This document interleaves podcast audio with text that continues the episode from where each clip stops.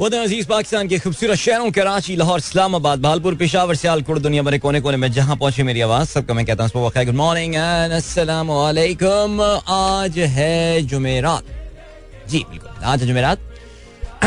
हाँ जी पंद्रह जमाती अव्वल चौदह सौ पैंतालीस जी नवंबर की है तीस तारीख सन दो हज़ार तेईस। और आपने इस खूबसूरत सुबह का खास किया मेरे साथ। नाम है मेरा दिल सनराइज शो में मेरा और आपका साथ हमेशा की तरह सुबह के नौ बजे तक बस इन्फॉर्मेशन बहुत सारी बातें, आपकी पसंद के म्यूज़िक आप लोग के मैसेजेस लेकर अदील एक बार फिर से आपकी खिदमत में हाजिर उम्मीद करता हूँ सब खैरियत से होंगे। सुबह का आगाज़ अच्छा हुआ होगा और आप लोगों का वीक भी अच्छा गुजरा होगा। और एक अच्छी सी सुबह में एक हल्की सी खून की है, थोड़ी बहुत है, ठीक है fine But uh, it was supposed to get cooler this morning, but uh, I guess it didn't much. But nevertheless, uh, here we are. और uh, अगर प्रोग्राम में आपको पार्टिसिपेट करना है तो फिर आप पोस्ट uh, कर सकते हैं on X with the hashtag sunrise with Adeel and सात बज के चौबीस मिनट हो चुके हैं अजान समी खान की आवाज़ जो है वो ये चल रही थी इतफाक की बात है कल भी जब मैंने साइन इन किया था आ, तो उस वक्त भी आजान समी खान का सॉन्ग चल रहा था। आज भी इनका सॉन्ग चल रहा है। देखते हैं कल चल रहा होगा या नहीं बट चलें जी इनको फ़िलहाल हम कहते हैं thank you and let's move on with the programme और uh, बिल्कुल जी प्रोग्राम में हमेशा की तरह बहुत सारी बातें होने वाली हैं। We will talk about we will talk about international affairs आज मुझे लग रहा है प्रोग्राम में ज़्यादा फीचर करने वाले हैं। अभी अभी ये ब्रेकिंग न्यूज़ आई है।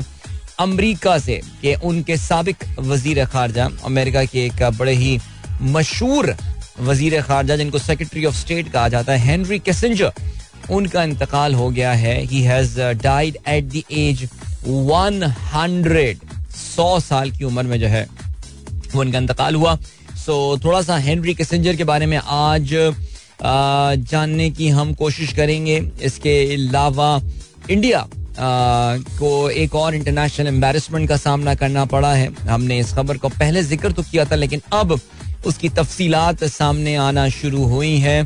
किस तरह एक खालिस्तानी लीडर को भारत की सीक्रेट सर्विसेज़ ने मारने की कोशिश की थी, और ये पूरी की पूरी जो स्कीम है, इसको फॉइल करने में कामयाब हो गई है। अमेरिकन सीक्रेट सर्विसेज़ उनके लॉ एनफोर्समेंट एजेंसीज उस पर जो है वो हम नज़र डालेंगे ऑफ़ कोर्स खेलों का भी ज़िक्र होगा। चैंपियंस लीग के रिज़ल्ट हैं। शान मसूद ने एक प्रेस कॉन्फ्रेंस की और बड़ी अच्छी प्रेस कॉन्फ्रेंस की अगर आपको सुनने का मौका मिला हो और ज़ाहिर है, जहाँ तक बात करने की तहजीब का ताल्लुक है, बोलने के अंदाज का ताल्लुक है, उसमें तो शान मसूद का कम अज कम पाकिस्तान के इस करंट स्क्वाड में कोई सानी नहीं है। काफ़ी सारे लोग यही कहते हैं कि शायद इसी वजह से उनको कप्तान बनाया गया है। लेकिन मैं खैर इस बात से डिसग्री करूँगा, आपको पता है और मैं करता हूँ। लेकिन खैर, चलें। सात बजे सत्ताईस मिनट, जल्दी से आप लोग के मैसेज पे आप नज़र डालना शुरू करते हैं। रहमान खिलजी साहब डॉट सिक्स पे आपने मैसेज भेजा जी।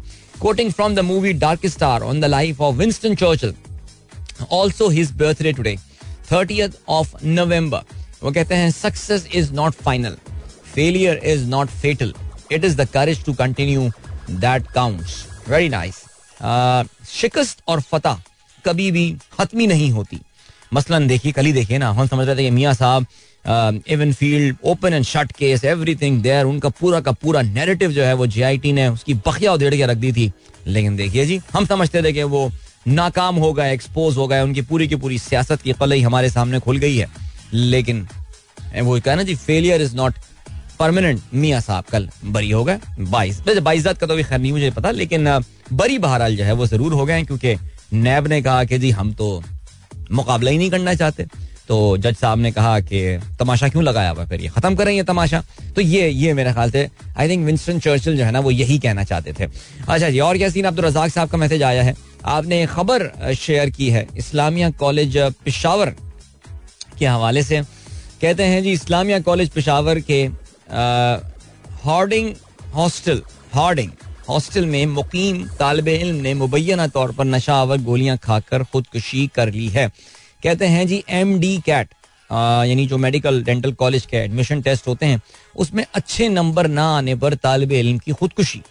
और कहते हैं जी कि मुबशर अली ने तीसरी बार टेस्ट में हिस्सा लिया। नतीजा मालूम होने पर मौत को गले लगा लिया। सच अ सैड इंसिडेंट वाकई यार इस तरह के वाकयात सुन के आपने अच्छा जी, इस पर अब्दुल रजाक साहब कहते हैं कि हम अपने बच्चों को मुश्किल हालात और उनकी मर्ज़ी के खिलाफ नतज के लिए तैयार नहीं करते। जैसे ही कुछ उनकी मर्ज़ी और तैयारी के खिलाफ होता है, वो ऐसी इंतहा पसंदी पर आमादा हो जाते हैं। बिल्कुल दुरुस्त फरमाया आपने रजाक साहब और वाकई आई मीन तैयार करें बच्चों को, ज़िंदगी में नाकामी के लिए भी। और नाकामी भी ज़िंदगी की खूबसूरती ही है। ये बच्चों को सिखाना बहुत ज़रूरी है। थैंक यू सो मच आगे बढ़ते हैं जी। तहसीन अमजद साहब कहते हैं, Karachi listeners must listen the podcast about K electric okay ये ये पिछले हफ़्ते तो हुआ था मेरे ख्याल से ये प्रोग्राम अगर मैं गलती पर ना हूँ। हाँ बाईस नवंबर। अच्छा ये पुराना प्रोग्राम उसकी वीडियो इन्होंने जो है वो शेयर की है। Mister Awais Munshi spokesperson K electric the mid day show with R J Ayaz Umar to discuss the future impact plan of K electric we dissect critical issues and concern watch this enlightening show मैंने इसको कर दिया है repost Karachi वाले जितने दोस्त हैं वो के इलेक्ट्रिक इस वक्त uh, क्या सरगर्मियाँ हैं क्या काम कर रहे हैं क्या सिलसिला देखिए आपको पता है मैं हमेशा जरा के इलेक्ट्रिक के हवाले से इवन दो मेरे खानदान में कोई आसपास किसी ने के इलेक्ट्रिक में काम नहीं किया मैं सिर्फ़ कंपैरेटिव टर्म्स में जो है ना वो बात करता हूँ। मैं हमेशा ये बात बोलता हूँ, जो के इलेक्ट्रिक जो के ई सी पहले हुआ करता था, फिर इट बिकेम की इलेक्ट्रिक ये पाकिस्तान की जो बाकी डिस्कोज हैं, यानी जो डिस्ट्रीब्यूशन कंपनीज़ हैं, उनके मुकाबले में एक एक रिलेटिवली वेल मैनेज कंपनी है। The sort of human resource that they have got and all देखो, जहाँ एक मोनोपली होती है यहाँ पे इतना बड़ा एक पैकेज वो लेकर जा रहे होते हैं आपके एक काफ़ी इनएफिशिएंट ऑर्गेनाइजेशन का, जो इससे पहले वो रही है। तो फिर कंप्लेंट्स आती हैं और हमें से काफ़ी सारे लोगों का ज़ाहिर रोना धोना होता है। आपको ये भी पता है कि काफ़ी सारी चीज़ों में, चीज़ें के इलेक्ट्रिक के अख्तियार में भी नहीं होती हैं। बिजली के रेट्स हुए, बाकी नर्ख वगैरह हुए। लेकिन ठीक है। सो हुआ ये कि मैं हमेशा ये बिलीव करता हूँ दैट इनकी जो मैनेजमेंट है, वो पाकिस्तान की बाकी डिस्कोर्स के हवाले से काफ़ी बेहतर है। तो उनके बारह स्पोक्स पर्सन हमारे एफएम चैनल आए, मेरा एफएम और पिछले हफ़्ते उन्होंने गुफ्तु किया याज उमर साहब के साथ, जो कि हमारे यहाँ के बॉस हैं। और आजकल दोपहर में प्रोग्राम भी होस्ट कर रहे हैं। और वो गुफ्तु आप सुनिए। और मैंने उसको रीट्वीट कर दिया है। फ़हीम अली खान साहब के स्वीट के बाद हम जो है ना, वो ब्रेक की जाने पड़ेंगे लेकिन ऑफकोर्स गाने तो अभी फ़िलहाल आप सुन चुके हैं तो ब्रेक के बाद वापस आके भी अपनी गुफ्तु हम जारी रखेंगे। और फ़हीम अली खान कुरान की आयत जो है, वो शेयर करते हैं। सूरत तहा की आयत नंबर छियालीस। कहते हैं, डरो मत, मैं तुम्हारे साथ हूँ। हर बात सुन रहा हूँ और देख रहा हूँ। ये अल्लाह ताला जो है, ये फरमा रहे हैं हमसे। चलें जी, बहुत शुक्रिया।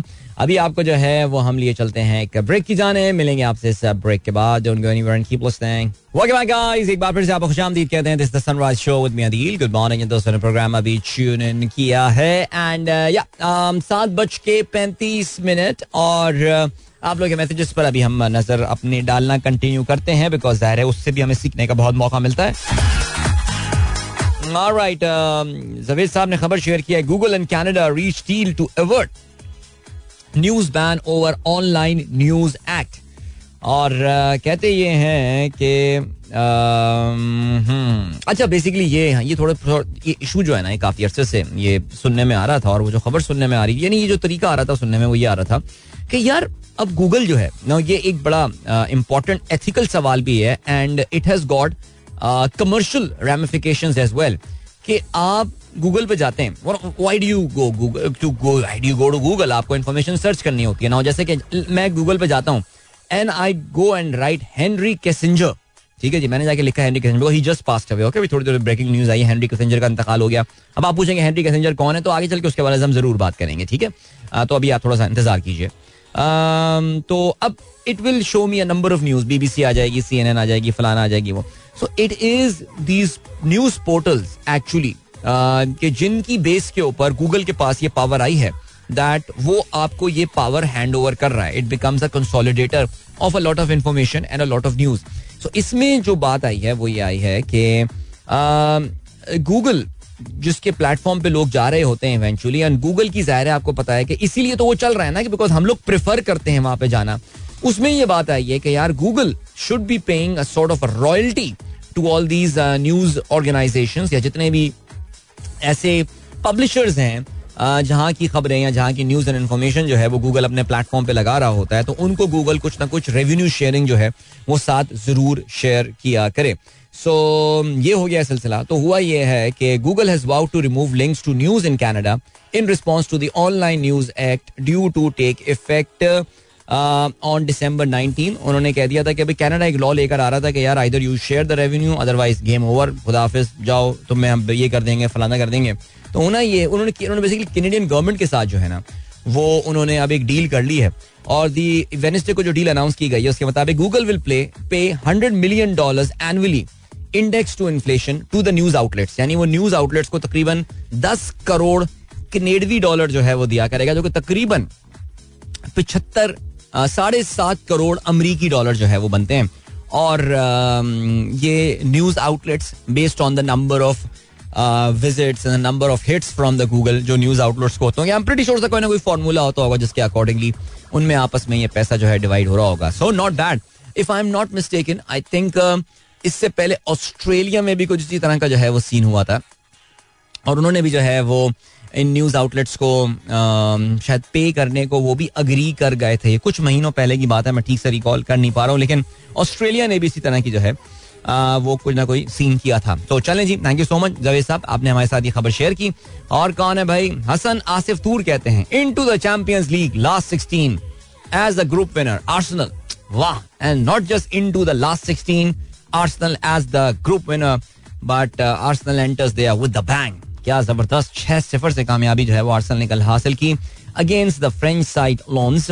और अब इवन दो एक मैच और खेलने का जो है वो रह गया है आर्सनल का, लेकिन that doesn't really matter because they have got the unassailable lead over PSV आइनहोवन और अब राउंड ऑफ़ 16 पे आर्सनल जाता है। छह सिफर से आर्सनल ने कल लॉन्स के खिलाफ कामयाबी हासिल की। Well done to them very well done to them लेकिन कल बड़ा ज़बरदस्त मैच जो हुआ वो इस्तानबुल में हुआ गलाता सराय और मैनचेस्टर यूनाइटेड के दरमियान ये तो खैर खेलों के बाद जब हम बात करेंगे तो फिर तफसील से इस मैच का जो है वो ज़िक्र होगा एंड देन फहीम कहते हैं लास्ट नाइट और so web series the Railway Man it is a brilliant series but somehow I feel that the destruction part was not fully covered. Secondly, as usual, the dramatic event was much more emphasized. Anyhow, it's a good effort. हाँ ये मैंने काफ़ी तारीफ़ सुनी है कि जो Railway Man ये सीरीज़ आई है इसका ऑफ़ कोर्स ताल्लुक जो है that is about this is about जो भोपाल गैस डिजास्टर हुआ था, उसके हवाले से था और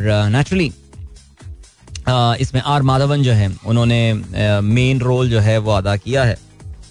और आर माधवन जिस फ़िल्म में भी मेन रोल कर रहे होते हैं ना I mean I just stop and I I normally watch इसकी एक खास वजह है, कई बात में बताऊँगा, लेकिन खैर, चलें जी।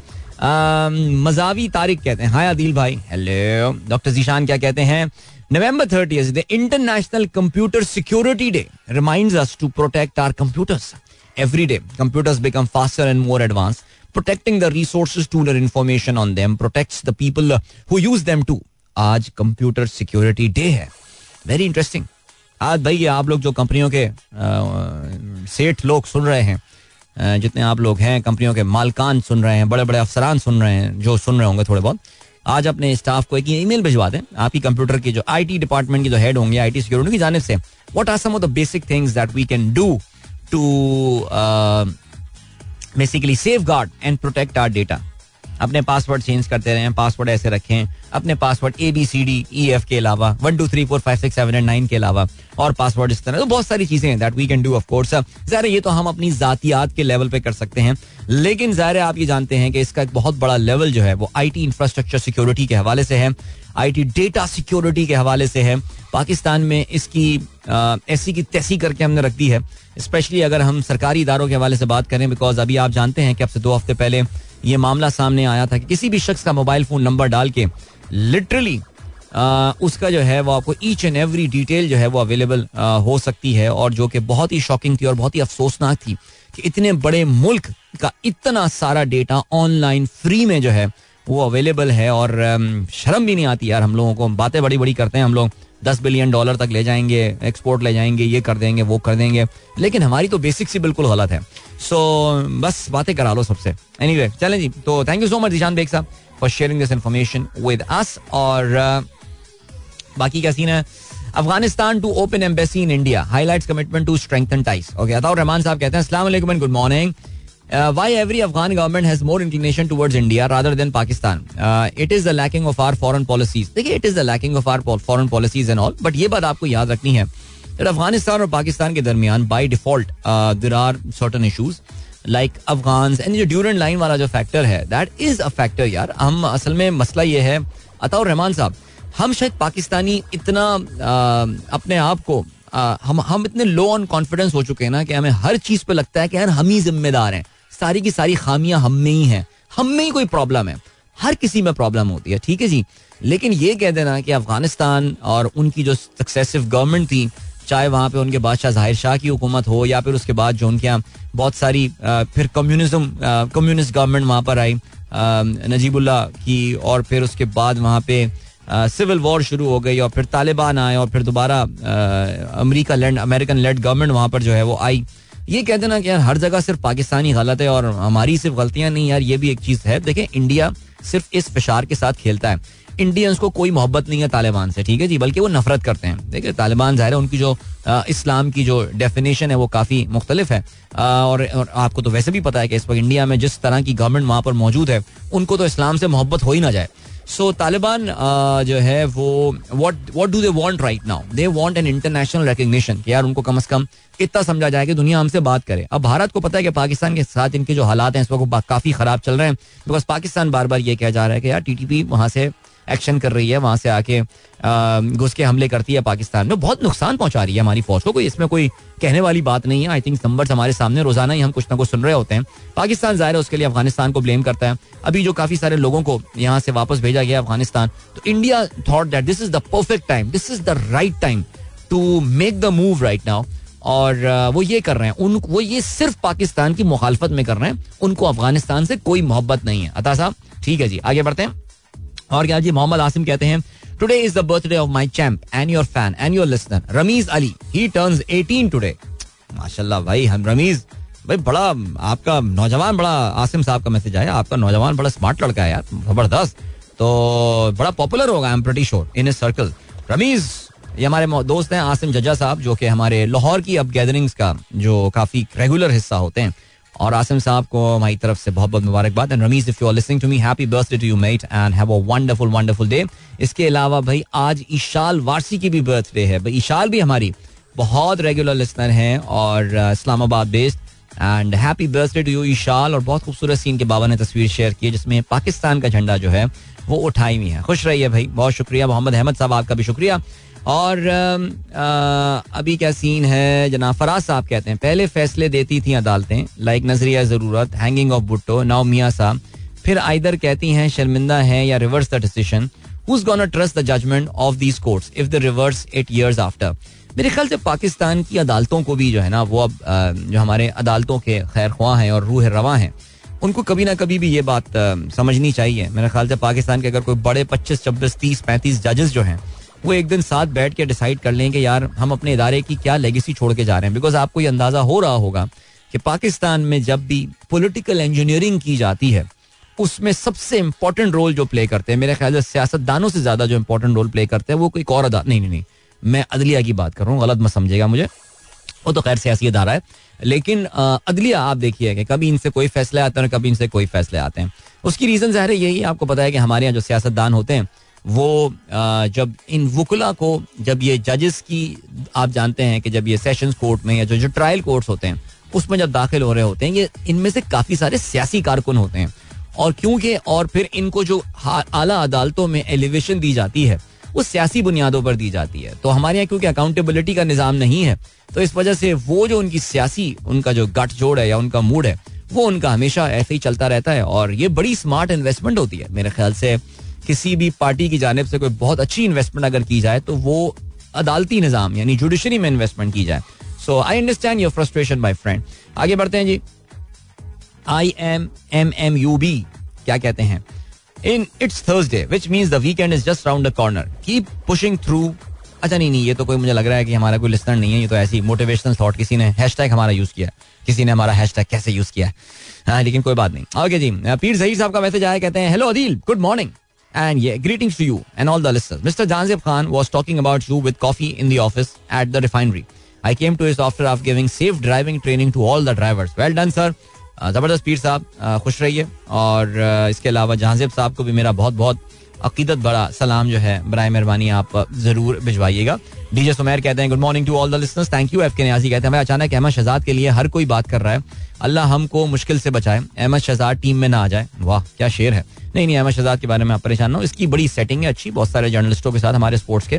और जो है वो इसकी बड़ी कोशिश की जा रही है कि अहमद शहजाद को टीम में वापस लाया जाए। लेकिन खैर एनी anyway, पाकिस्तान है ये। क्या भरोसा? चले हुए कारतूस हर जगह यहाँ पे एडजस्ट कर दिए जाते हैं। सो कुछ भी हो सकता है। जनाब वाला। ओके जी वेरी गुड हमारे दोस्त अब्दुल हलीम मुगल साहब जो हैं वो कराची तशरीफ़ ला रहे हैं और सैटरडे दो दिसंबर three to five P M Karachi के एक होटल में, या आप हमारे hashtag sunrise with Adeel पे जो है मौजूद होंगे। अच्छा बेसिकली इसलिए आ रहे हैं। He is a immigration consultant क्या बात है भाई। तो अगर आपको कोई मशवरा चाहिए इमिग्रेशन के हवाले से तो मुगल साहब से आप रब्ता कीजिए। भाई, बहुत आला, बहुत बढ़िया। और क्या सीन है, भाई, ये बड़ी खूबसूरत तस्वीर भेजी हुई लाहौर की फिजा लगता है साफ़ हो गई है, फॉग से और स्मॉग से।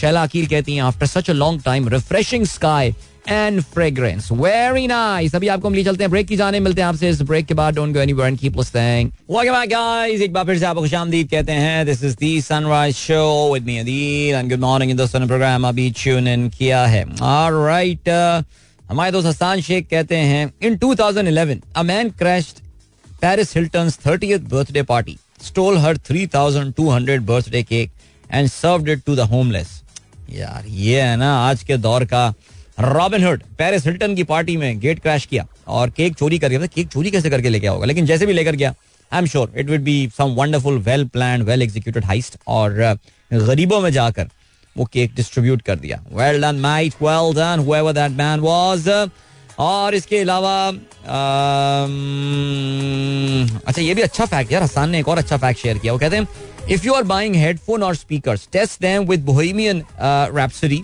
it has the complete set of highs and lows in instruments and vocals so ये बड़ा मशहूर आपको याद है बरतानवी ग्रुप था क्वीन के नाम से क्वीन रिमेंबर और We Will Rock You Freddie Mercury remember so इन इंतकाल हो गया था काफ़ी जल्दी उम्र में और एड्स uh, के one of the first high profile ये पेशेंट दुनिया में जो थे uh, पारसी कम्युनिटी से ताल्लुक रखते थे। फ्रेडी मर्क्यूरी बॉम्बे से उनका ताल्लुक था। सो या एनीवे कमिंग बैक उनके क्वीन का एक गाना था ना, ये बोहीमियन रेप्सरी सो कहते ये हैं, हसान साहब ने हमें ये बताया कि कभी भी आपको स्पीकर चेक करना है तो फिर आप उसको लगा के चेक कीजिए। उससे आपको पता चलेगा कि उसमें सारे उसमें नोट्स वगैरह and everything are there so आपको सारा इसके स्पीकर की असल औकात जो है, वो पता चल जाएगी। That's pretty interesting my friend अच्छा लाहौर का स्काई इस वक्त, आसमान इस वक्त इसलिए खूबसूरत है because Lahore is having beautiful weather because it had the late night rain yesterday very good रात गए लाहौर में जो है, वो बारिश हुई है। सियालकोट में भी मुझे अभी बताया रमज़ान गोंदल साहब ने कि very nice morning in Sialkot. Cool breeze wow wow ज़बरदस्त। क्या बात है। और क्या सीन है? जुल्फी क्या कहते हैं? From the breaking news Saudi cricket Saudis Indian cricket play works for both side अच्छा ओके ये बात कर रहे हैं वो जो आईपीएल वाली डील के हवाले से। ठीक हो गया यार गुड बहुत पैसा लेकर आ रहे हैं सऊदी आईपीएल में। सही जगह पे पैसा लगा रहे हैं मेरे ख्याल से। इसमें कोई शक नहीं है। और Mister Yusha will be acting as a duckling today wish him luck Faizan अच्छा डार्क्यूला का मैसेज आया है। फैजान का मैसेज आया है। उनके साहबजादे यूशा जो हैं, वो आज बतख बनेंगे एक प्रोग्राम में। यार, वैसे हमारे स्कूल भी बच्चों से क्या क्या करवा रहे होते हैं।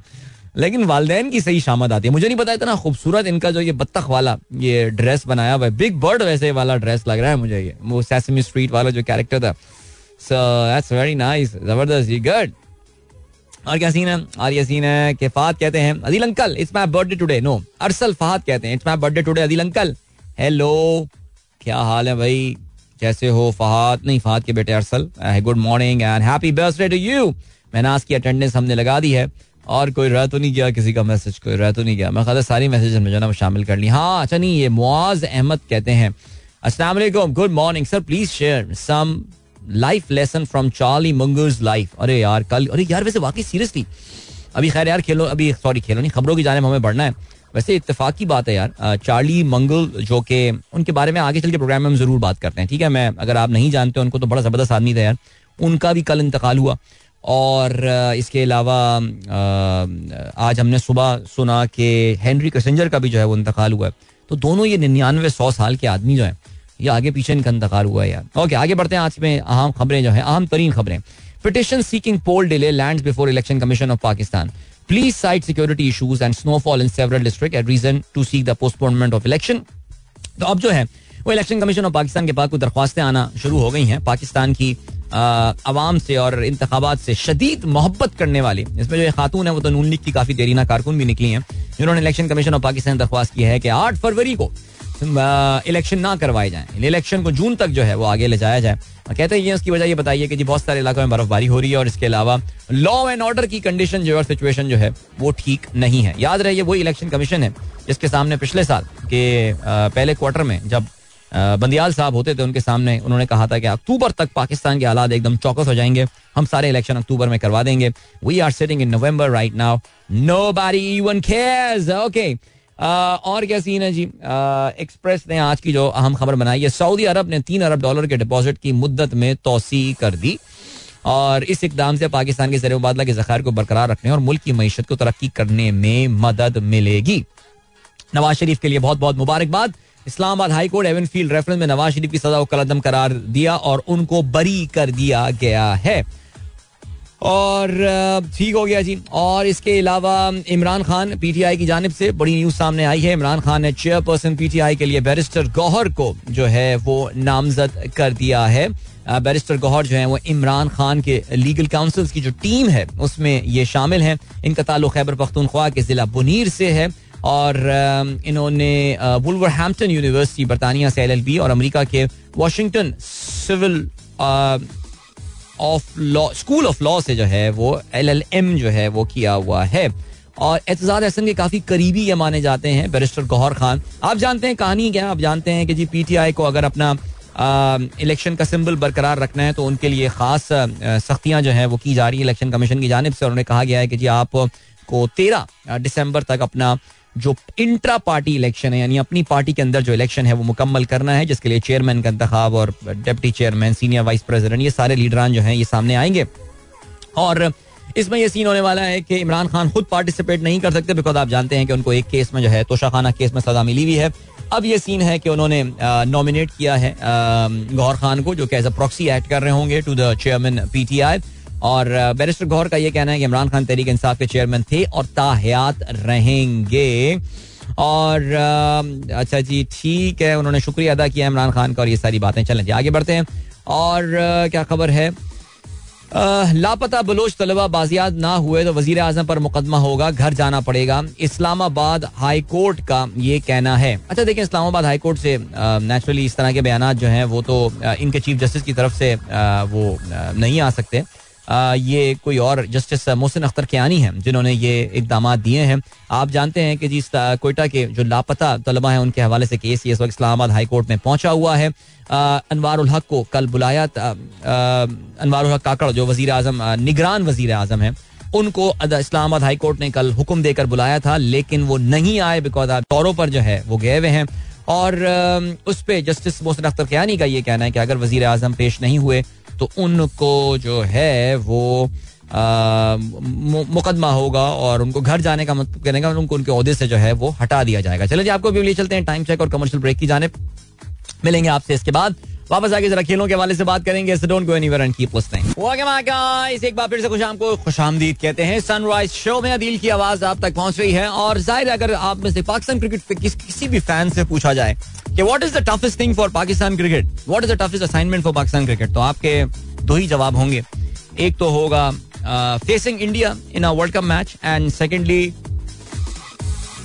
playing cricket in Australia playing test series against Australia ज़ाहिर काफ़ी दफ़ा हम बात कर चुके हैं और आने वाले महीने में इस बात की जो है वो आपको एकोस काफ़ी ज़्यादा सुनाई दिए जाएँगे that Pakistan hasn't won a test match against Australia since 1995 so we have to go back a very very long time आखिरी दफ़ा ये देखने के लिए कि पाकिस्तान यार बेनजीर भुट्टो प्राइम मिनिस्टर थी आखिरी बार जब पाकिस्तान ने ऑस्ट्रेलिया को जो है वो टेस्ट मैच हराया था। जस्ट इमेजिन हम किस जमाने की जो है आ, वो बात कर रहे हैं। म्यूज़िक चैनल चार्ट आया करता था उस जमाने में। ओए होए होए होए।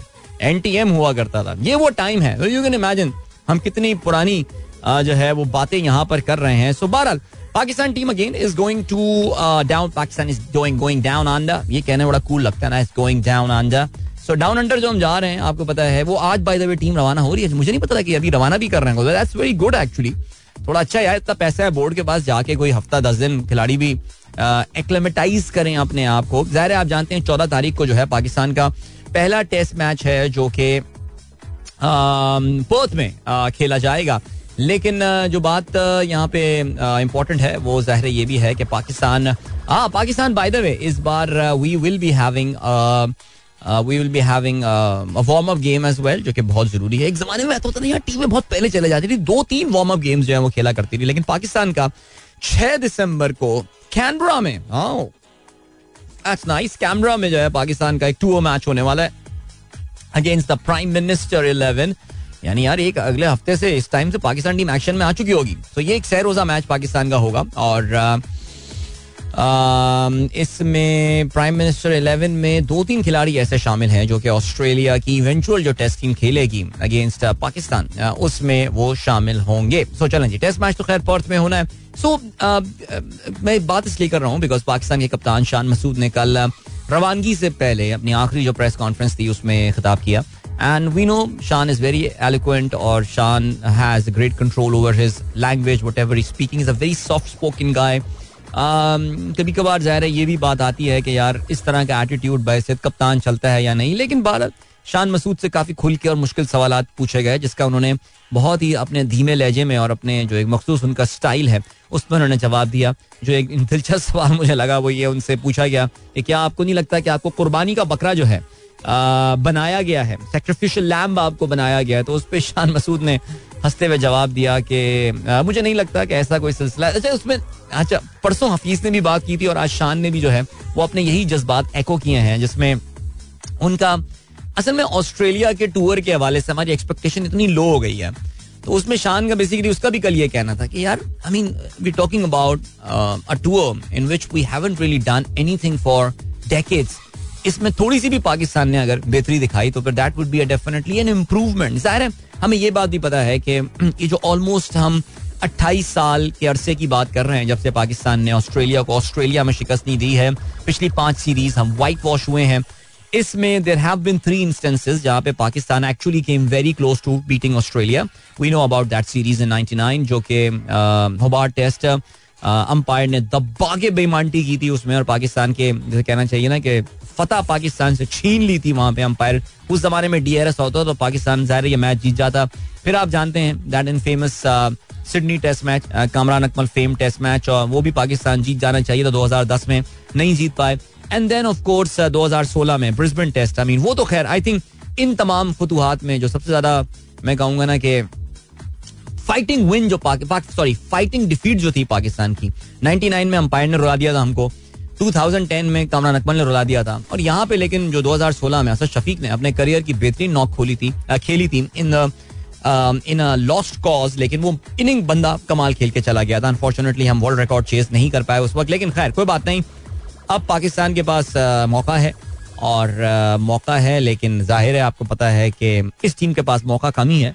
ऑस्ट्रेलिया तो अपनी, आपको पता है, पूरी अपनी वही वैशी मोड में आएगा बिकॉज़ ये भी शायद आपको पता होगा कि डेव वार्नर जो है, वो अपनी आखिरी टेस्ट सीरीज़ जो है, वो खेल रहे होंगे। टेस्ट सीरीज़ अपनी आखिरी खेल रहे हैं। He will continue playing limited overs cricket for Australia और उनका भी रिटायर होने का कोई इरादा नहीं है। लेकिन जहाँ तक टेस्ट सीरीज़ का टेस्ट का ताल्लुक है तो या बाबा अपनी आखिरी सीरीज़ को होता है डेव वार्नर वैसे ही पाकिस्तान से खास मोहब्बत है। अच्छा हमें भी डेव वार्नर से बहुत मोहब्बत है। हम भी उसको बड़े चांसेस देते हैं कि Dave since you love us we love you too match so go will drop your catches chances भी देते हैं हम बहुत का, काम करते हैं अच्छे अच्छे उसके लिए। सो so, वो बहुत रन बनाएगा ज़ाहिर है सीरीज़ में दो तीन double centuries don't be surprised if he scores that Pakistan की बॉलिंग ज़ाहिर है बहुत बड़ा सवाल यह निशान है। Mean until and unless we are really out there to surprise यानी उनको हम एकदम सरप्राइज़ दे दें। आई मीन हसन अली से उम्मीद लगाना कि वो सरप्राइज़ करेगा।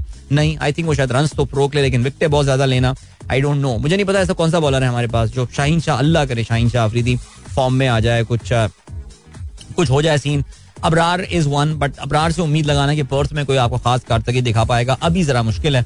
शायद मेरे ख्याल से सिडनी में उसको मदद मिल जाए। अच्छा पाकिस्तान के जो कप्तान है, वो पाकिस्तान की बैटिंग ऑर्डर वगैरह भी पूरा बता चुके हैं ऑलरेडी आज उन्होंने बता रहे अब्दुल्ला शफीक और इमाम जो है वो ओपन करने वाले हैं and then Babar and all and Rizwan and staff so उससे कहने का मतलब ये कि Saim Ayub will not be featuring at least in the first test कल एक हमारे दोस्त से ट्विटर पे बात भी हो रही थी, और मैंने कहा, यार, ये सारी बातें जो होती हैं ना, ये पहले मैच की होती हैं।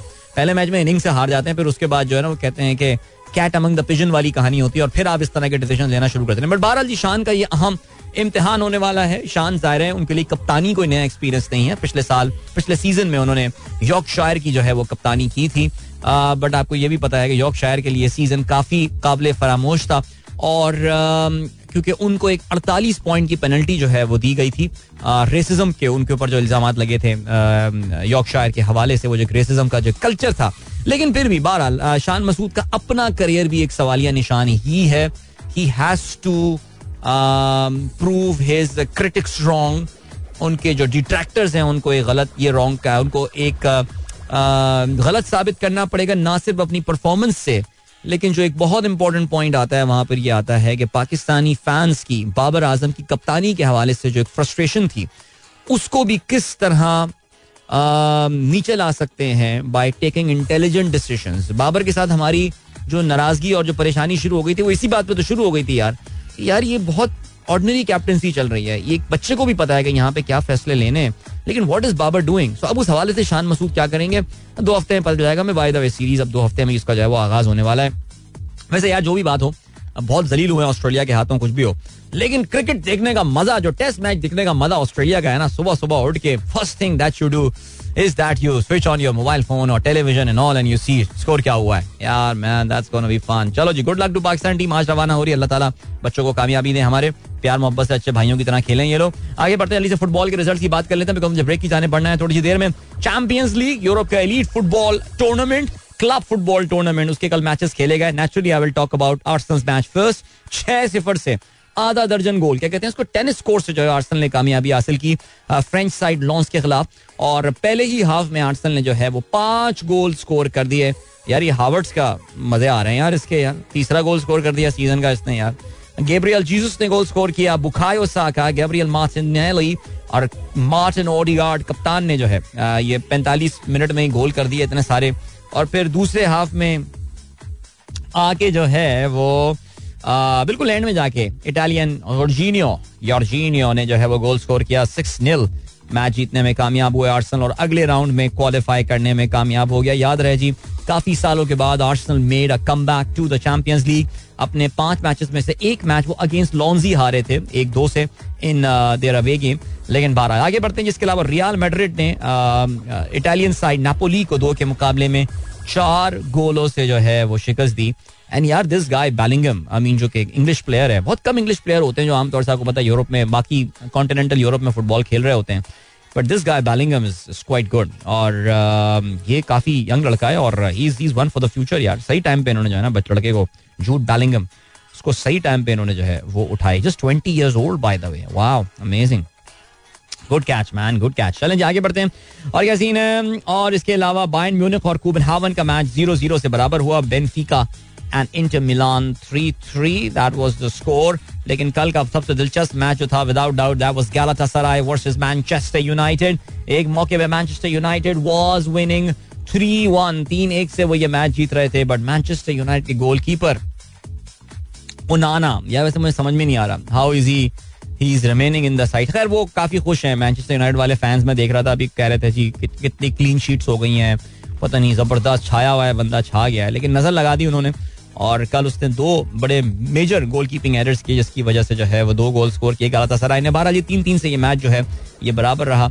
And amazing very very interesting football match है इससे जो है अब वो मैनचेस्टर uh, यूनाइटेड के लिए अगले राउंड के लिए क्वालिफाई करना जो है ना वो अब थोड़ा मुश्किल हो गया है because they have to beat they have to beat Bayern Munich and they ex- they would hope for a favorable result, which would be a draw between Copenhagen and Galatasaray. Wow, that's going to be tough, man. But let's see. Things do happen. Funny things do happen in sports. अभी आपको हम लिए चलते हैं break की जाने मिलते हैं इस ब्रेक के बाद don't go anywhere and keep listening और अगर आप प्रोग्राम में पार्टिसिपेट करना चाहते हैं तो आप पोस्ट कर सकते हैं एक्स पे यानी कि आप मुझे ट्वीट कर सकते हैं with the hashtag Sunrise with Adeel Welcome my guys एक बार फिर से खुशामदी sunrise show with me Adil good morning दोस्तों ने प्रोग्राम अभी ट्यून इन किया है। सा आठ बज के तेईस मिनट हो चुके हैं। एंड uh, तो हमारे दोस्त ने ब्रेक पे जाने से मतलब थोड़ी देर पहले हमने मैसेज uh, मुआज अहमद का मैसेज पढ़ा था। मैंने शायद मऊज बोल दिया था इसको। मुआज अहमद। वो कहते हैं some life lesson from Charlie Munger's life अच्छा ये अच्छा इस पे हम अगले लिंक पे आके फिर बात करते हैं ना, ठीक है? और अब उनकी लाइफ से बहुत सारी हिकायात हैं। मसलन ये कल मैंने एक ट्विटर थ्रेड देखा था which talked about hundred lesson from Charlie Munger hundred lesson छोटे छोटे छोटे छोटे पॉइंटर्स थे। हंड्रेड लेसन अब ये बंदा कौन है? क्या खास बात है इसकी? क्या सीन है? इस पे जो है ना, जरा हम आगे चल के ज़रूर बात करते हैं। ठीक है, चले, आगे बढ़ते हैं। और क्या सीन है? कहा छोड़ा? हाँ भाई मेलबर्न स्टार्स ने ऐलान किया है बिग बैश लीग की टीम मेलबर्न स्टार्स का कहना यह है they've signed up Imar Wazim Imad Wasim will be playing alongside Haris Rauf in the Big Bash League अच्छा इमाद पहले भी मेरे ख्याल से बिग बैश में खेल चुका है, शायद होबार्ट के लिए कहीं से खेला है बहरहाल वो सो बट चलें दैट्स गुड वेरी गुड अच्छा जी जावेद इकबाल साहब कहते हैं हेडोनिक ट्रेड मिल ये सवाल ही गलत है कि मैं कितना खुश हूँ। सवाल ये है कि मेरी वजह से कितने लोग खुश हैं। मेरे ख्याल से दोनों सवाल बड़ी इंपॉर्टेंट है। आपको भी खुश रहना चाहिए और आपकी वजह से बाकी लोग भी जो है वो खुश होने चाहिए। सो या इस चीज़ को सिर्फ़ छोड़ देना। थोड़ा बहुत इंसान को, को थोड़ा बहुत तो सेल्फिश होना चाहिए ना सर अपनी खुशियों के हवाले से। कब तक हम दूसरों की दूसरों को ही खुश देखता रहना चाहेंगे और दूसरों को ही खुश करता रहेंगे? कभी कभार अपने बारे में भी तो सोचना चाहिए क्या ख्याल है? Boss was intrigued by PCB supporting Saeed Ajmal as spin bowling coach. What are the credential qualification as coach, particularly having labeled as a batta bowler and failing suspected action himself? देखिए मैं आपको काफ़ी दफ़ा आसिफ हयात साहब इस चीज़ के हवाले से बात कर चुका हूँ हमें किसी भी खिलाड़ी के प्लेइंग करियर की बुनियाद पे उसके कोचिंग क्रेडेंशियल्स को जो है वो जज नहीं करना चाहिए पॉइंट नंबर वन अब दूसरा पॉइंट आपकी सपोर्ट में आता है जो कोचिंग है ये एक बहुत साइंटिफिक और एक बहुत टेक्निकल जॉब है। हमारे यहाँ ये समझा जाता है कि जो बड़ा प्लेयर होगा वो अच्छा कोच भी बन जाएगा। अगर यही बात होती तो ज़ाहिर है जावेद मियादाद से बड़ा कोच कोई बन सकता था पाकिस्तान क्रिकेट में। लेकिन हमें पता है कि जावेद मियादाद की कोचिंग का जो टाइम था वो पाकिस्तान क्रिकेट के लिए इतना कोई खास आ, वो था नहीं। अगर इतना अच्छा होता तो फिर he would have continued as the coach and then हम सब याद रखते हैं पाकिस्तान का सबसे अच्छा कोच जो है वो बॉब वुलमर के तौर से हम नाम वो भी हम इसलिए याद रखते हैं बिकॉज़ बॉब वुलमर का इंतकाल हो गया था। बॉब वुलमर ज़िंदा रहते तो उनको भी हम काफ़ी शर्मिंदा करके इनके जो है ना, वो हम इन अपने कूचे से उनको जो है वो बेआबरू करके निकालते काफ़ी ज़्यादा। वो तो उनका इंतकाल हो गया तो उनको अल्लाह ने इज़्ज़त की मौत दे दी। बल्कि अभी मुझे पता चला there is a Bob Woolmer cricket academy here in Karachi as well there is a Bob Woolmer cricket academy by the way imagine तो भाई, जो जो कोचिंग के क्रेडेंशियल्स अलग होते हैं, आपको पता है कि जी लेवल डिफरेंट लेवल्स होते हैं कोचिंग के जो आपको अटेंड करने पड़ते हैं level one two three four UK में भी होते हैं ऑस्ट्रेलिया में भी होते हैं पाकिस्तान क्रिकेट बोर्ड भी कराता है। हमें सवाल ये पूछना चाहिए कि how technically capable this guy is ज़ाहिर है, इसमें क्रेडेंशियल्स का भी ताल्लुक होता है, कितने आपने क्रेडेंशियल्स जो हैं आपके हैं, आपकी हिस्ट्री क्या है? आपने, चलो आपने लेवल नहीं, देखो नंबर वन ऑस्ट्रेलिया वगैरह में अगर आप कोचिंग करने जा रहे हो ये सब करने जा रहे हो, आपको वो बगैर टेक्निकल नॉलेज के, बगैर सर्टिफिकेशन और इन चीज़ों के तो शायद कोच वोच रखेंगे भी नहीं। मुझे पता नहीं है, लेकिन knowing how professional these people are so अब जैसे एडम होलियोक वाला आया, मैं कल भी ये बात कर रहा था, मैंने कहा what the hell mean why Adam Hollioake यार? आई मीन क्या उसने क्या किया एडम होलियोक का? Career number one ordinary batsman what about his coaching career very little thing that he has done I don't know what has he done मैंने बताया था, कुछ भी नहीं, दो दो तीन असाइनमेंट्स ही उसके पुराने रहे। और सईद अजमल का भी कोई कोचिंग का क्या सिलसिला? आई थिंक ये एसोसिएटेड विद इस्लामाबाद यूनाइटेड और तो इस पे हम बात करते हैं। ये कि सईद अजमल बट्टा था या ये था या फलाना था, ये सही टॉपिक ऑफ़ डिस्कशन है नहीं। सैयद कलीम जाफरी साहब कहते हैं, शब्बे जुमा मुबारक। शब्बे जुमा मुबारक, ज़बरदस्त। शब्बे जुमा में यार बड़ा रश होता था यार। हमारे आईपीए के सामने था ना, वो होता था, मक्की मस्जिद, शब्बे जुमा। बहुत, और ये हमारी भी, हमारे घर की तरफ़ वो है ना, फैजान मदीना, उधर भी शब्बे जुमा में बहुत रश होता है भाई। Dear Adeel majority of listeners have adopted good habits by listening to you and also being practised by them can you please suggest them to change their one single driving habit that is shift the driving mode of yours from me first to you first please वाह पहले मैं से पहले आप। अच्छा। आप कह रहे हैं आपके बहुत सारे लिस्टर्स ने अपनी आदत बदली हैं आपकी वजह से। अच्छा मुझे नहीं, अल्लाह करे, ऐसा हुआ हो यार। कोई अच्छी बात मैंने सिखा दी हो किसी को तो मेरे लिए ये।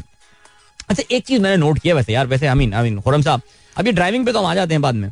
लेकिन एक चीज़ जो मैंने नोट किया है वो ये कि मेरी एक्सेसिव टॉक्स की वजह से not just because of the do something I talk on radio a lot but मेरा जो यूट्यूब चैनल है, उसमें भी घूम फिर के कहीं ना कहीं सेविंग्स एंड इन्वेस्टमेंट वाला एलिमेंट जो है ना वो आ जाता है। और मैं आजकल, अल्हम्दुलिल्लाह, दिन में कोई दो या तीन बंदे मुझसे रब्ता कर रहे होते हैं कि यार हमें, हम भी बस आपसे मुतासर हो गए आपकी हमने आपकी वो अलमीजान वाली पॉडकास्ट देखी, हमें बड़ी अच्छी लगी यार। वो हम हम भी काम करना चाहते हैं और तो मैं बड़ा खुश होता हूँ उसमें। बस लेकिन मैं सबको मशवरा, ज़्यादातर लोगों को मशवरा देता हूँ कि देखो यार, इस बुनियाद पे, इस काम में या इन्वेस्टमेंट में ना हो कि तुम्हें लालच है।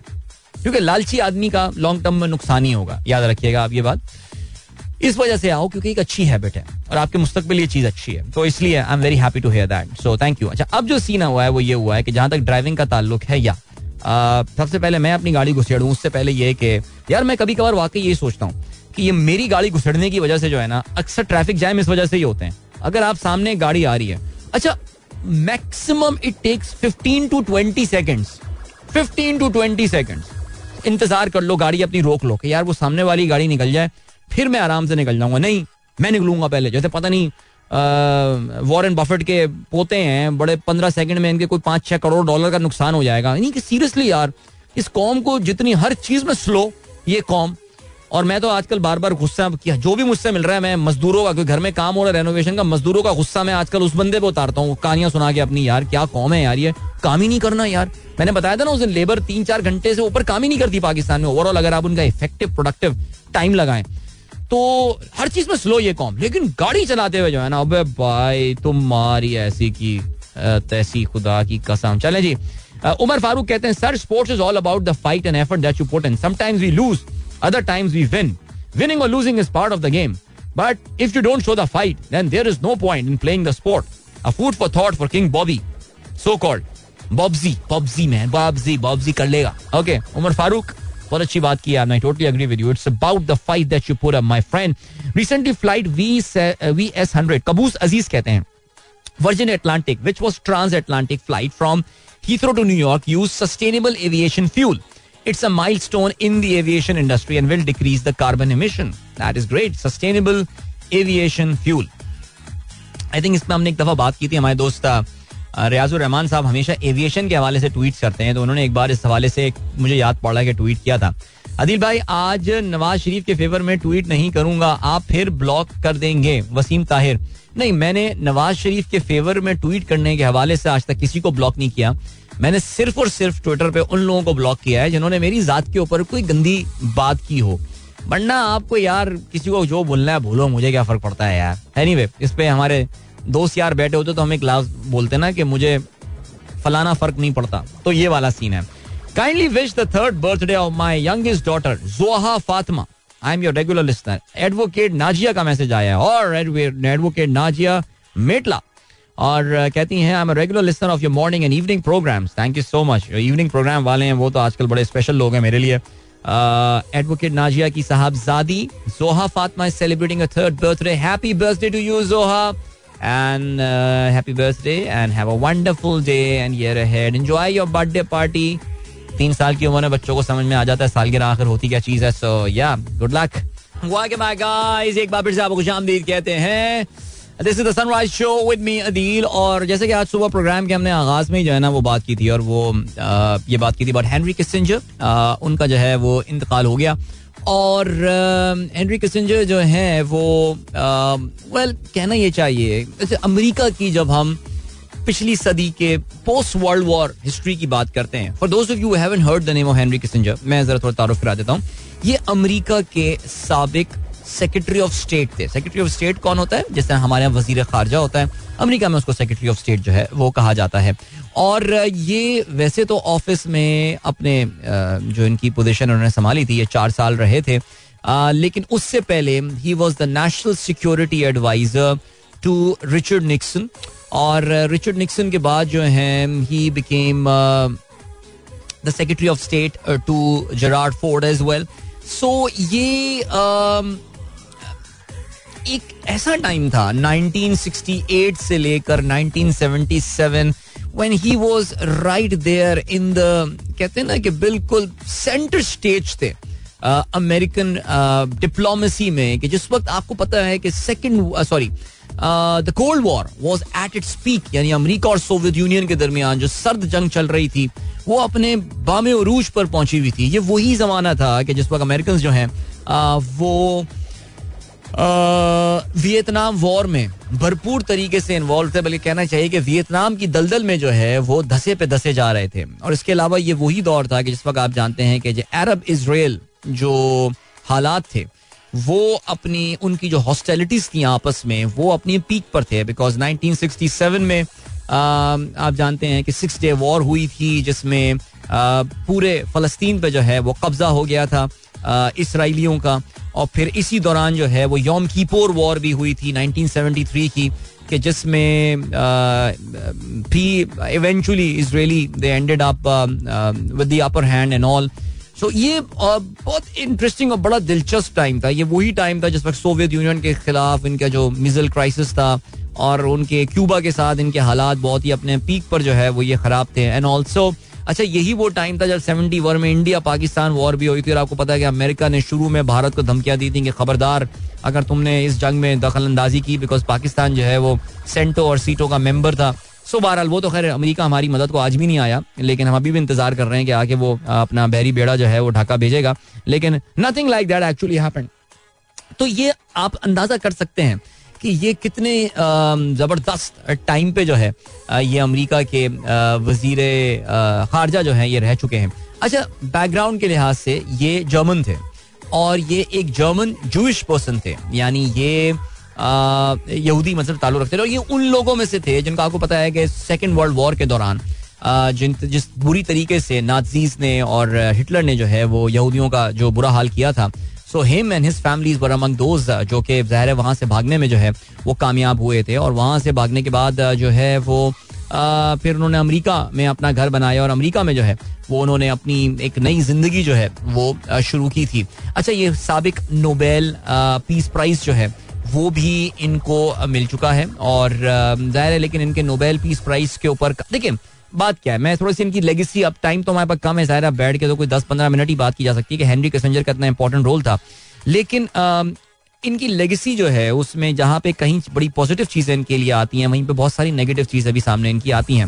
जो पॉजिटिव चीज़ इनकी लेगेसी थी, वो ये थी, ये रहेगी कि अमेरिका और चाइना को करीब लाने में इन्होंने एक बहुत अहम रोल प्ले किया था। He developed special camaraderie with Zhou Enlai जो कि चाइना के एक सबक प्रीमियर हुआ करते थे। और अगर आपको पता है कि पिंग पोंग डिप्लोमेसी और ये सारी बातें जो हुई थी कि चाइना और अमेरिका की टेबल टेनिस टीम ने आपस में मुकाबला किया था, कहते ही हैं कि पाकिस्तान ने पसे पर्दा इसमें अहम रोल जो है वो प्ले किया था कि मेनलैंड चाइना माउजेडोंग वाला चाइना बिकॉज़ उससे पहले जो चाइना जिसको दुनिया रिकग्नाइज किया करती थी that was the Republic of China यानी ताइवान लेकिन इन्हीं के दौर में और कहते हैं कि इनकी और चुअन लाई की जो आपस में फ्रेंडशिप डेवलप हुई थी, यही वजह थी कि इवेंचुअली अमेरिका ने जो है वो Republic People's Republic of China यानी जिसको हम अब चीन कहते हैं उसको रिकग्नाइज किया था और फिर उसके बाद रिचर्ड निक्सन जो है उन्होंने दौरा भी किया था चीन का जहाँ पे उनकी चुवन लाए और माउजेडोंग के साथ जो है वो मुलाकात भी हुई थी। इसके अलावा कहते हैं कि 1973 जो योम कीपोर वॉर थी अरब और इसराइल के दरमियान उसमें सीज फायर करवाने में बहुत अहम रोल जो है वो हेनरी किसिंजर ने प्ले किया था। इसके अलावा और भी बहुत सारी बातें हैं that we can go on and on लेकिन इनको जिस क्रिटिसिज्म का निशाना है हाँ, यार वियतनाम वॉर अमेरिका को इस वियतनाम वॉर की दलदल से निकालने के लिए और वियतनाम वॉर के सीज फायर वगैरह करवाने के लिए, ये बेसिकली इन्हीं की कोशिश शुरू हुई थी जिसमें उनको अंदाज़ा ये हो गया था कि यार वियतनाम में this war is not heading anywhere we are just losing people we can't stop the Viet Cong हम उन्हें नहीं रोक सकते, जो नॉर्दर्न वियतनाम के जो कम्युनिस्ट थे, उनको नहीं रोक सकते। तो इसलिए बेहतर ये है that we should start pulling out of this war because this is a useless kind of a war that they were fighting so yeah I think he had a very valid point so ये वहाँ से जो है निकलना शुरू हुए। और फिर उसके बाद लेकिन जो नेगेटिव बातें आती हैं इनकी सारे, वो ये आती हैं कि ये तो खैर अमेरिका पे जनरली अप्लाई होता है कि इनकी जितनी ये रियल पॉलिटिक का वर्ड जो इस्तेमाल, वो सारी की सारी, सारे अमेरिकन जो इंटरेस्ट हैं, वो उस पर ही फोकस रख के जो है, वो उसी लेंस से उसको देख रहे होते हैं। दुनिया का हर मुल्क उसको जो है उसी तरीके से देख रहा होता है। अब इसमें जो बात आती है, वो ये आती है कि कहते ये हैं कि जी, उन्होंने बहुत सारी मिलिट्री डिक्टेटरशिप को सपोर्ट किया। अक्रॉस द वर्ल्ड जिसमें ऑगस्टो पिनोशे खासतौर से चिली का एक बहुत ही जालिम मिलिट्री रूलर आया था, उसको सपोर्ट करने के हवाले से, अर्जेंटीना में मिलिट्री रूल के हवाले से, और ये भी कहा जाता है कि कैम्बोडिया में इन्होंने Henry Kissinger he agreed with the policy of of of Nixon के कंबोडिया के ऊपर जो है बॉम्बिंग करती जाए, क्योंकि वियतनाम वॉर के दौरान ये एक फ़ेज़ आ रहा है जिसमें इनका फोकस कंबोडिया पे शिफ्ट हो गया था। और कहते हैं कि because of those action 50000 civilians died so he has lot of blood in his hand like किसी भी आप ताकत के, अगर बड़ी ताकत के, मैं खास इंसान की तारीख में हमेशा ऐसे ही रहा है कि किसी भी बड़ी ताकत के अगर आप सरबरा बन जाते हैं सो कहीं ना कहीं बहुत ही कम दुनिया में तारीख गिनती के चंद लोग गुजरे होंगे कि जिन्होंने शायद अपने दामन को खून नाहक से जो है बचा कर रखा होगा, लेकिन ज़ाहिर है बहुत सारे जो blood is in his hands as well he was awarded the Nobel Peace Prize as well इनको जो है वो नोबेल का पीस प्राइज जो कि हमेशा हमें पता है कि आमतौर से जो है वो कुछ यानी कि सोचें यार 1973 में बाय द वे इनको जो है वो नोबेल पीस प्राइज दिया गया था। This was the time of the Yom Kippur war जो कि अरब इसराइल वॉर थी।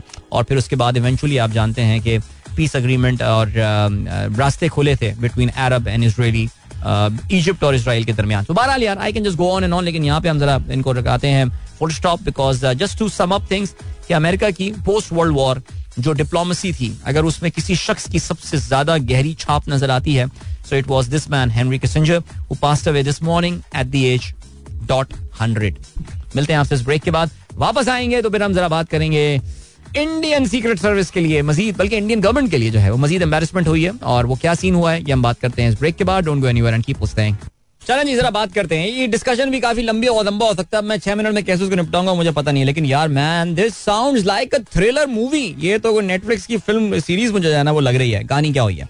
कहानी ये हुई है कि अभी कुछ दिनों पहले ये खबर आई थी कि जिस तरह अगर आपको याद हो, दो महीने पहले कनाडा और इंडिया के दरमियान जो है वो फटा हो गया था और उसमें कनाडा ने निज़ाम लगाया था कि भाई आपने हमारे एक शहरी, जिसका नाम निजर है, उसको जो है वो मार दिया और इंडिया, अमेरिका ने सॉरी, कनाडा ने ये कहा कि उनके पास बहुत ही सॉलिड एविडेंस है इस बात की that Indian secret service was involve Indian operatives were involved in that और उसके पता, आपको पता है कनाडा और अमेरिका, इंडिया के दरमियान जो है वो हालात थोड़े से डिप्लोमेटिकली खराब हो गए थे।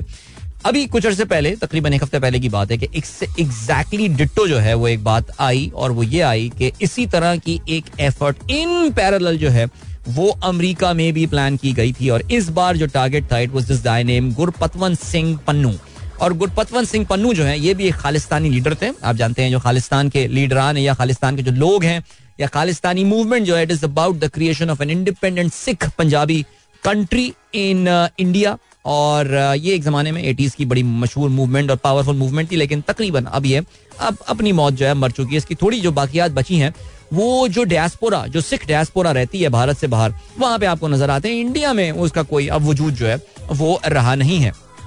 तो हुआ क्या सीन हुआ ये सीन कि जहाँ पे निज्जर जो है, वो तो वैनकूवर में इंडियन एजेंटों के हाथों मारा गया था, लेकिन ये गुरपतवंत सिंह पन्नू के जो असैसिनेशन का प्लान था, इसको अमेरिकन सीक्रेट सर्विस ने फॉइल कर दिया। और कल जो है, वो अमेरिका के department of justice in fact New York state New York city की जो है, वो जो डिपार्टमेंट ऑफ़ जस्टिस है, उन्होंने जो प्रोसिक्यूशन ऑफ़िस है, उन्होंने इसकी तफसीलात फराहम की हैं।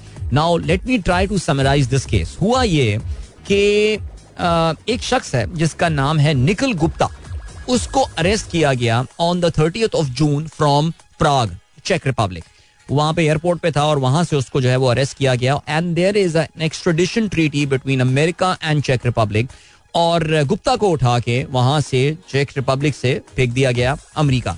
और वहाँ पे लाके तमाम चार्जेस वार्जेस सारी इन्वेस्टिगेशन करके बिकॉज़ ये जब रिलीज़ करते हैं मीडिया को तो ये सारी अपना हार्डवर्क और मेहनत जो है वो कर चुके होते हैं। सो कहानी ये हुई कि ये गुप्ता जो है, ये निखिल गुप्ता, जिसका नाम निक है, वो एक इंडियन सिटीजन है और वो बेसिकली अमेरिका वगैरह ट्रैवल करता रहता है उसका ड्रग्स वगैरह से भी ताल्लुक है हथियारों की सप्लाई और इन सारी दो नंबरी काम करता है बेसिकली वो।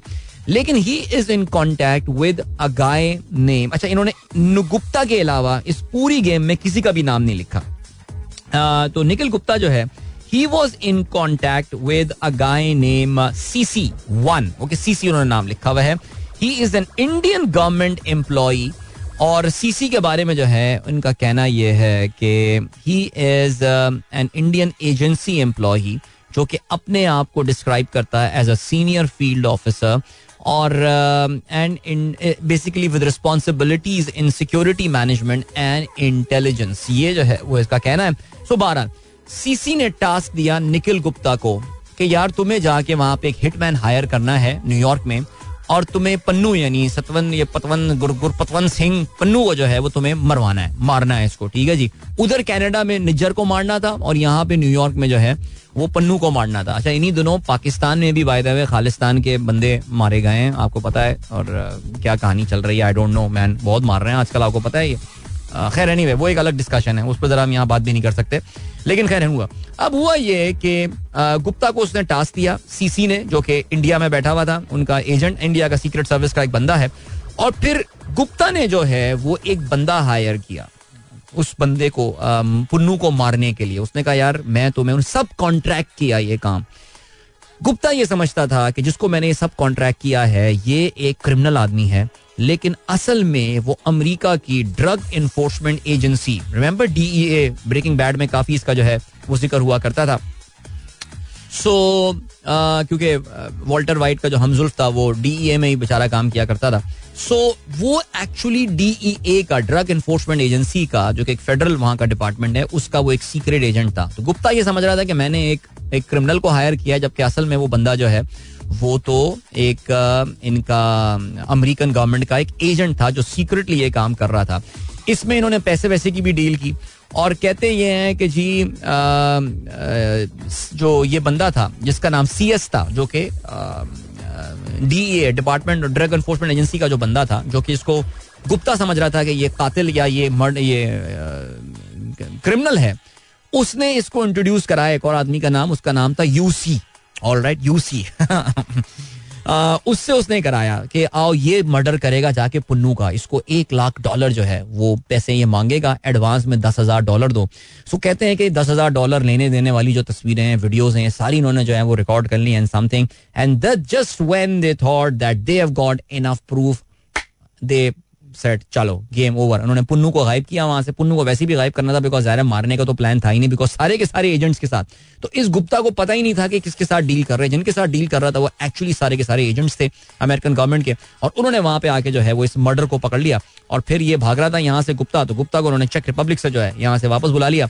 और अब इंडिया का उन्होंने बोल दिया, जी, ये तो हमारी सीक्रेट सर्विस के बंदे काम कर रहे हैं। So this is a major embarrassment ढाई महीने में ये दूसरी बड़ी एम्बेरसमेंट हुई है इंडियन सीक्रेट सर्विस को, जहाँ पे उनके एजेंट जो हैं, वो पकड़े गए हैं। और American are pretty angry about that American American का तरीका जरा डिफरेंट होता है।